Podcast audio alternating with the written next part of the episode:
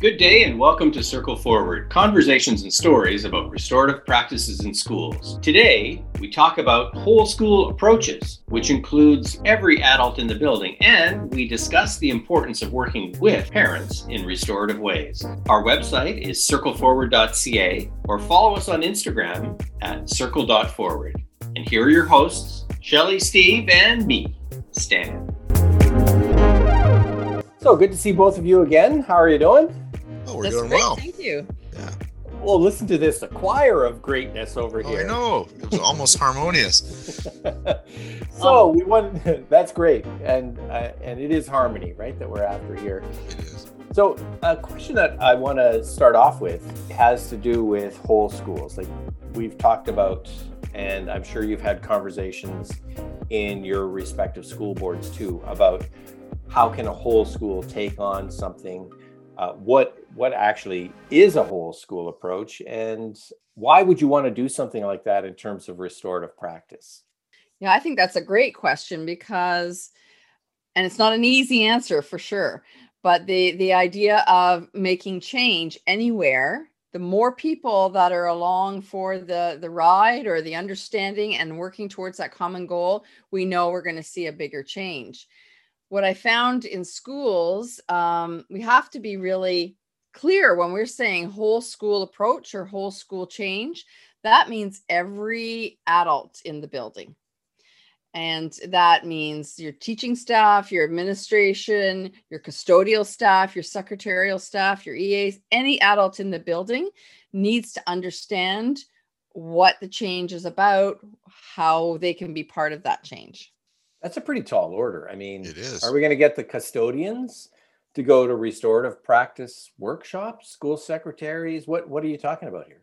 Well, I, you know, it, you're right. So they might say, well, I can't see myself there. Why would I be there? They're not often invited to group trainings the same way uh, you know they have their trainings but not as a whole school so it does take the explanation of where they fit into that whole school change and what it's all about and making them feel part of that process and not less than because they're not this profession or that profession Yeah, and and you're with with secretaries, caretakers, and others. Um, you're right. They don't see that they're part of discipline.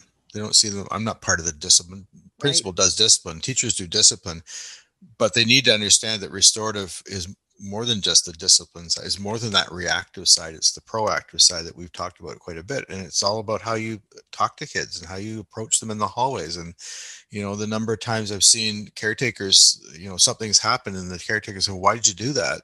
as opposed to tell me what happened here because there's a big puddle of water on the floor. You know, if we could just get them to understand that the way they speak to kids is the way that the teachers speak to the kids, and then we want that consistency. You know, ultimately, you want everyone dealing with children in a consistent manner, how they speak to them, how they um, deal with them if there's problems, whether it's a disciplinary issue or not. It, the consistency is would be a fantastic thing. I don't know that you could ever find a school where everybody was exactly the same in how they approach because we're also dealing with personalities of adults and eh, you know younger teachers versus older teachers and what the way they've been brought up to work with kids primary teachers versus intermediate versus high school teachers. It's a different approach in how we speak to children and how we speak to students but you certainly try to work their way that that way. I mean you know just because it's you're never going to have 100% doesn't mean you don't try. You, know, you just keep starting and you just keep plugging away at it. One school that I worked with as a behavior consultant, one of the highest needs students in the school had a real connection with the custodian. And his ultimate reward was to push a broom with the custodian at break time. He loved doing the garbages. And so we kind of had a twofer going there in the sense that we got the garb, well, it was actually two for plus one. We had the garbages cleaned, uh, emptied out. We got the, the floor cleaned, and this young man was occupied in a way that he did not bully and was not bullied by others. So he was not causing harm to anyone. And it was just an amazing situation to, to walk into the school once everybody had kind of figured out, oh, that's a key relationship for this young man. it was phenomenal to see some of the changes and it was because of the custodian and, and it's the same with the office right. the secretarial help that, as well yes they're the they're the first voices and the first you know contact that often parents have uh, with school as well. I think people everybody needs to see where they would fit in and that they're of value and you sometimes have to give those exact examples that you just shared stan of the importance of the role that custodian is playing in that child's life and what the differences are that he's made to that student. And they're like oh okay i do do that. I can have a role within this whole school change otherwise they're you know they might be somewhat intimidated to be part of that. I'm not that important. This is all i do in the school. Well no you do a whole lot more in this there's another group that um you know anytime i've got into a school and then try to put a restorative uh, approach into the whole school um, the other group that we sometimes forget about are the parents in our community because they can be our they can be our biggest supporters or, or our worst roadblocks. It all depends on how you work with them too, because you're working with their children. They want to know what's going on and how things are going to be work, dealt with when their children are involved. And so if you can work with them as well and explain to them what is restorative and involve them in some of the workshops they're more likely to support you in the public public eye and of course nowadays with social media just about every school probably has a, a facebook page that's run by a group of parents And it's not anything that's official by the school board. It's the unofficial school facebook page and if parents are saying positive things on that that's a great a great boost to your whole school change.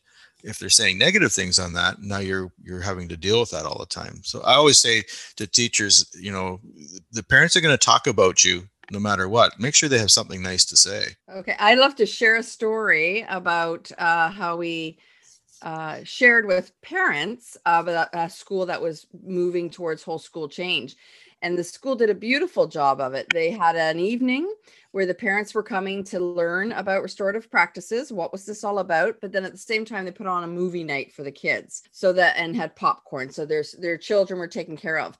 And we had one of the highest turnouts, and it wasn't just moms. It was a real mix. Um, when I say highest turnouts, we had, you know, about 25 parents, and this is a rural school. So that was a good turnout for a kind of a parent night. And we sat them in the circle and they they were expecting to come and just listen to uh you know some kind of person speaking and telling them about this but we sat them in a circle had them experience what their children were experiencing in classroom circles talked about the restorative questions and at the end of it asked them to reflect on what they had you know taken away from the last hour. And it was fascinating. Yes they had learned about what the school was doing but for many of them it was oh i'm going to ask my kids different questions now when i parent them. I had no idea. And they all the lessons they learned within that hour but now they understood what their administrator was doing they understood what the teachers were doing in the classroom and they could be a, a much bigger support to them directly, but also, as you said, speaking to others in the community so they can help other parents understand. It was a very successful evening. And actually, they asked for another night to, to dig in a little further into restorative practices. It's interesting because I was talking with somebody from another school board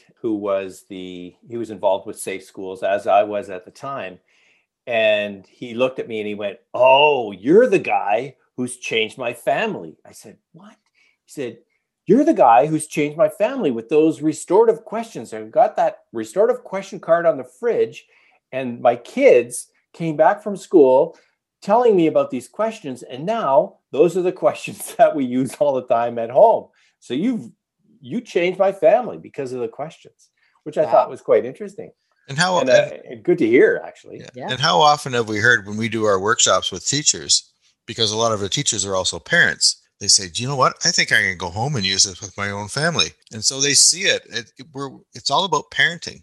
We're as we, we, may be teachers and we have a we have a, a curriculum that we have to get by, but we're basically parenting kids how you relate to kids is the same way as their own parents relate to them. They want to be treated by, you know, a fair and just and kind adult, and that's really what we're doing. That's why so I think so many people see this as a parenting piece. Is it's you know how we talk to kids. I've described uh, how we would sometimes have family meetings. We have four kids; they're all adults now. The meeting was run in a way that was inappropriate, and it started off like this: "Kids," with me saying, "Kids." We need to sit down and talk about this. We are not your servants. You need to pick up your dishes after supper and put them on the counter. Now, mom, do you have anything you want to say? Yes, I'm not your servant either. You put those dishes on the counter. and then I would say, very restorative. No, it wasn't restoratively at the time. It was just kind of like, does anybody here have anything to say? And if they were smart, they would say nothing and just take care of the dishes, right? So, and did the behavior change? for the day, it just for the day, right? It didn't, it wasn't long term change. But what I had to learn to do is to, first of all, change the tone of how I asked questions and set it up so that we could actually hear what the kids had to say and what we had to con- what what I had to watch for myself was that I didn't talk too much because that's what I do for a living. I talk for a living, so I'm very good at it. And I had to actually slow myself down so that I could hear what they had to say. And those conversations were much more uh, helpful and much more productive in terms of actually getting somewhere. So for parents, that ended up being just using the restorative questions for format of a meeting. So, for example, about cleaning up the dishes, the question to start off with is So, what's happening with cleaning up the dishes after supper? What do you think about that? How does that affect you and others here in the family? And what do you think we should do about fixing it? And now we've got a bit of a process for a meeting and, and do a genuine go around on those. And we we're sitting around a table anyway. So let's just go around and take turns and no interrupting and so on, that kind of thing, until you kind of get the hang of being able to do that. Right. And be patient with them when they're looking with open mouths at you asking a question like that, because that's not the way you've done things before. I learned. yeah. Well, so much of parenting is learning trial by fire. I mean, you know, a, a, lot of people don't they don't run out and buy all the parenting books. They just say, you know what, I know how I was raised, and that's how I'm raising my kids. But it's we all know we're all we're all parents. We know it's a very complex thing. But you know, so much of restorative practice comes out of parenting models, and we found that out in the research. So it, it, there's there's not a lot of difference some days when when a kid's in your face and they're driving you crazy. It could be your kids at school, or your kids at home. And if they're leaving the dishes on the counter or they're not cleaning the paintbrushes at school, we got to figure out who how this is going to all get fixed, right?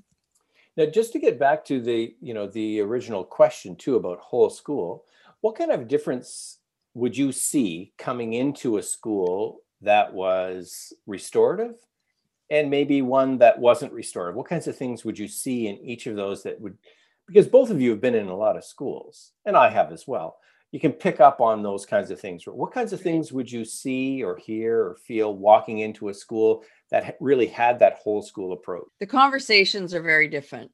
They, you know, there's still kids getting into some difficulties. There's still conversations to be had. There's still problems on the playground, but the conversations are different and how those are managed. That would be the biggest piece for me to notice. And as kids get used to using the format, the questions, how independent they can become using them and at times asking for that. If it's something they can't manage themselves asking for a circle or asking for an adult to support them with that. So that would probably be the biggest glaring piece for me. I, I have a story about that um, years ago when i was i was sent i was i'll say i was sent to a school. I was asked to go to a school by a superintendent um, that was a challenging school with a lot of discipline problems. And so he was quite familiar with the school. And so I'd been there a number of years and, and you know, installing a, a school-wide approach with restorative practice as its base and doing all that hard work. And so he came back. Um, he had sort of gone a different route in as in the superintendency role, and then came back sort of full circle. So this is about three years later. He happened to come into that same school, and we were walking around the school, and he, you know, the halls were quiet there was nobody running in the halls. There was no kids yelling. There was no kids being sent out in the hall because by teachers. And he kind of said, "Well, is there is there a lot of field trips today? Is there an assembly going on? Where is everybody?" And I said, "Well, they're all in class." And he he was dumbfounded. He and so we went. And we looked in a number of classes, and there was learning going on. Now it's not perfect. We know that, but he said, "You know what? There's just a whole different feel to this school. Walking into this building." He said, "The last time I was here was, you know, three or four years ago." He said these halls would be filled with kids and they'd be on their way to the office or coming back from the office or sitting in the hallway doing work and or whatever. He said it's a whole different feel. He said you don't even it's not like the same school at all. And I, you know, obviously I took that as a great compliment, but I said that's the whole idea. It's taken us three years to get to this point. I said we're still not done. We still have a lot of work to do. But I said that's the difference, and he was quite a quite a, a, setback because of that that difference. I said, "Come back tomorrow. It could be totally different. We could have kids running the halls." Thank goodness you came today. But you know, I think that's to your point about the what does it sound like and feel like over time like it's sort of it's sort of the frog in the in the the water that's heating up we don't notice it day to day but he came in three years later and said holy cow what a difference to us we were just having a quiet morning because we knew that once recess was done and lunch was done we'd probably be dealing with things so yeah, one of the things that i notice coming into schools is how you're received into the building by the administrative assistant or the person who's answering the phone, even just answering the phone. Like, is that is that a welcoming way to answer the phone? Is that a, a tone or words that make you want to be there? And if if I feel that as a as a teacher or as a consultant coming into a school, how much more do parents feel that, either positively or negatively? and how much more do kids feel that? I mean you know imagine the difference between a comment that says hey good to see you i know you're late. We're glad that you're here kind of thing versus where have you been? You've missed two days in a row. You know that kind of attitude shift. And sometimes because of the workload and because of the pressures that everybody experiences day to day in school and, and schools are busy busy places we often don't take the time for those person to person kinds of contacts and connections. And we often find that people who are the front lines are just overwhelmed and overworked with all of the questions and and things that are coming to them. So I think how welcoming it is, how people are treated, and how how students are treated. The one school I was working with, it's a K to K to six school, the highest need behavior student. Whenever he would come into the office, he would kind of yell out, ask me the questions, ask me the questions. Because he knew that if you got into the office because of something that went on, if he got asked the restorative questions, he would get a chance to have his say. And so that just became standard that he would be asked again, you know, to uh, a, a point made before, as long as you're consistent, right? And what this behavior student needed was consistency. Every time something happens, he needs to know some adult is going to ask him these questions so that we can understand things from his perspective and help him. That's our, our role, help him navigate and learn from something that's not math or science, but the social navigation of things in a school building as well. We want to move to have your say. So, Steve, you have a scenario for us. And I do. Then Shelly, you can have your say, and I can have my say. okay. You can have a say. How about that? So my scenario is actually it's a collection of scenarios, and I use them a lot when when working with staff, teachers, or any staff, and I use them a lot at staff meetings. And I would throw these out as a you know a 10 or 15 minute discussion time when we're trying to talk about how we deal with discipline, because we know that a lot of teachers are all different, and especially when I'm in the context of whole school change, when you're coming new to a school, it gives me a, a an idea of how people deal with some of these issues in classrooms. So these are actual scenarios that happened in classrooms, and I've I've captured them all, and then I would use them as a training piece, if you want to call it that. So here's one that uh, you know I'd be interested to find out how you would manage this issue should it happen ever arise to you as a teacher. So a student's chasing another student around the classroom and they're playing and they're not angry with each other. However, the teacher asks them to stop, but they continue. The teacher again repeats the instruction to stop and, they, and then intentionally steps in the path of one of the students being chased to get them to stop. The student runs into her and in doing so bumps her into her, knocks her down, or knocks her into her desk. Discuss. well, we start, Go yeah. ahead, Shelly. Yeah, I was just saying we we I mean the, this is where restorative practices can help around um, taking the feeling things that are a personal attack on you because this is what really needs to happen in this situation. I don't know anything about the teacher. I don't know how she functions in the classroom, but it would be very easy to feel that that was done intentionally. And particularly if you got physically hurt in some way, you know, that would up that up eh, to, to feel that that was intentional. The student should have stopped rather than running into me. But by asking the restorative questions about what happened, then you're going to be able to hear the perspective a little more and then i would be able to step back and hopefully not take things as but now it wasn't necessarily a personal attack on me. So I'd start there. And I think it's it really offers an opportunity to repair the harm as well, the presenting issue, presenting harm. And what often happens in restorative conversations is that the issue that's the presenting issue is actually not the only one and it's not often the most important one. So it may lead to a discussion around what was going on with these two students chasing each other in the classroom, talking to them, asking them the same kinds of questions. And while we may be inclined to right away rush to a judgment, uh, no running in school. You ran in school, so here's the consequence. The thing that I would hope for whoever is doing a bit of the investigation that goes with this is that you would approach it with an open mind. And Shelley, you often talk about having an attitude of curiosity. I think that attitude of curiosity would be really helpful here to look at things in a way that that says things may be different than they appear to me and I need to be open to hear what those things are. Because what I'm presented with is a teacher has been injured, and there's no question that that's unacceptable, and that needs to be addressed. And we need to talk about all of the other things that are going on around that. Yeah, there's a couple layers to that that uh, scenario. It's you know the kids running around the classroom and, and the teachers ask them to stop and they're not listening to the teacher. Had the teacher not been knocked down or bumped into, the approach for the teacher would have been wholly quite a bit different. The fact that she was knocked down, you know, I, I would assume the rest of the class is probably watching all this. And so the rest of the class has now been affected too. And we can't forget that they're part of this. They're watching this, they're seeing kids running around and not behaving. Now they see their teacher get knocked down. So there's going to be thoughts, they're going to have thoughts and feelings about it as well. You're right, Stan. There's an investigation that has to take place either by someone outside, probably an administrator, but ultimately it's a, it's a problem within the classroom that of the those kids running around and the teacher getting hurt how are we going to solve that? I mean depending on how much the teacher gets hurt it could be there could be further repercussions and we know that with you know unions and so on and so forth it could be dealt with in that manner too. But ultimately this is two kids who weren't listening to their teacher. How does the teacher feel about that?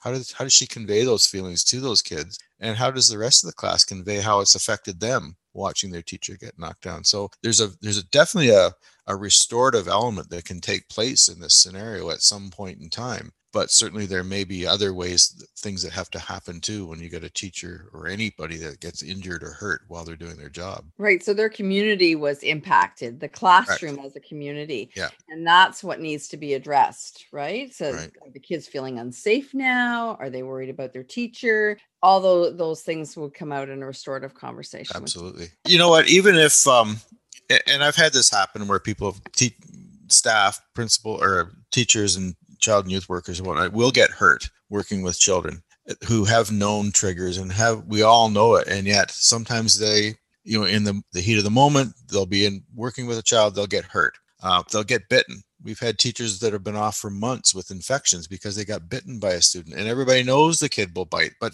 you know what's they hadn't bitten anybody for six months you kind of lose you reach over to grab their pencil and all of a sudden the kid bites your arm you know those things have happened in the past and ultimately you can say, well, that's on you. You should have known. But by the same token, you have, to have a little bit of empathy for the person who's been injured. But it, and for a lot of cases, um, you know, if the teacher's off for a significant portion of time, the class has now been really affected by what's happened, and there may be there may be a need to repair some harm by somebody else in that classroom, saying, "This is what's gone on. You know, your teacher's off because of the situation that happened. How do we all feel about this?" Without focusing blame on the one kid who may have been the one who knocked them down because it was probably an accident in this in this situation it certainly was an accident but the teacher could have prevented that by just not stepping in the way too i want to put a little twist on this one so you know so the teacher gets knocked down but she understands that her actions caused this to happen as a domino. So it's very easy to say, I take responsibility. It's okay. The kids have no responsibility here as far as me getting hurt. But by doing that and not giving them the opportunity to understand how their actions impacted others, as well as their an opportunity to say, I am so sorry, and to learn from their actions, mm-hmm. We're mm-hmm. actually taking away from them as well. So, you know, it's very easy sometimes to say, oh, I get it. It's mine. I shouldn't have done that. but that doesn't mean we shouldn't give the opportunity for the conversation to still happen. Absolutely. Um, and it's and it's that what I mentioned before, it's both people are responsible. There's a responsibility on both sides. It's not all one or all the other. It's not all the teacher's fault and it's not all the kids' fault. You both have, have some shared responsibility in this and you both have to, you know, realize that and take you know I'll apologize for for getting myself knocked down. I shouldn't have stepped in your way. It's my fault. But you're right. Those kids need a chance to understand that what they were doing ultimately caused that to happen as well. on to that piece i just you know we often like we think we're protecting them um, by not having them have to say sorry or you know but give them that opportunity to to know that the teacher's not angry with them that there's not further repercussions because they can also sit and carry that as well. It's very very hard for us as adults to accept responsibility for some of the behaviors that we're seeing when what we've done may have been a big factor or even a trigger in terms of some of the communication that the child has been doing like the running around the classroom is communicating something so what's Mhm. the thing that's being communicated and and how should we interpret that and that's why we need to understand what's happening Thanks for listening. Be sure to subscribe and please take a moment to give us a review on Apple Podcasts, Podbean, Stitcher, Castbox, or wherever you're listening. And give us a rating. Hint, we like fives and fours. Have a story or a scenario for us to talk about? Drop us an email to stan at restorative.ca. Follow us on Instagram, circle.forward, and let's keep the conversation going.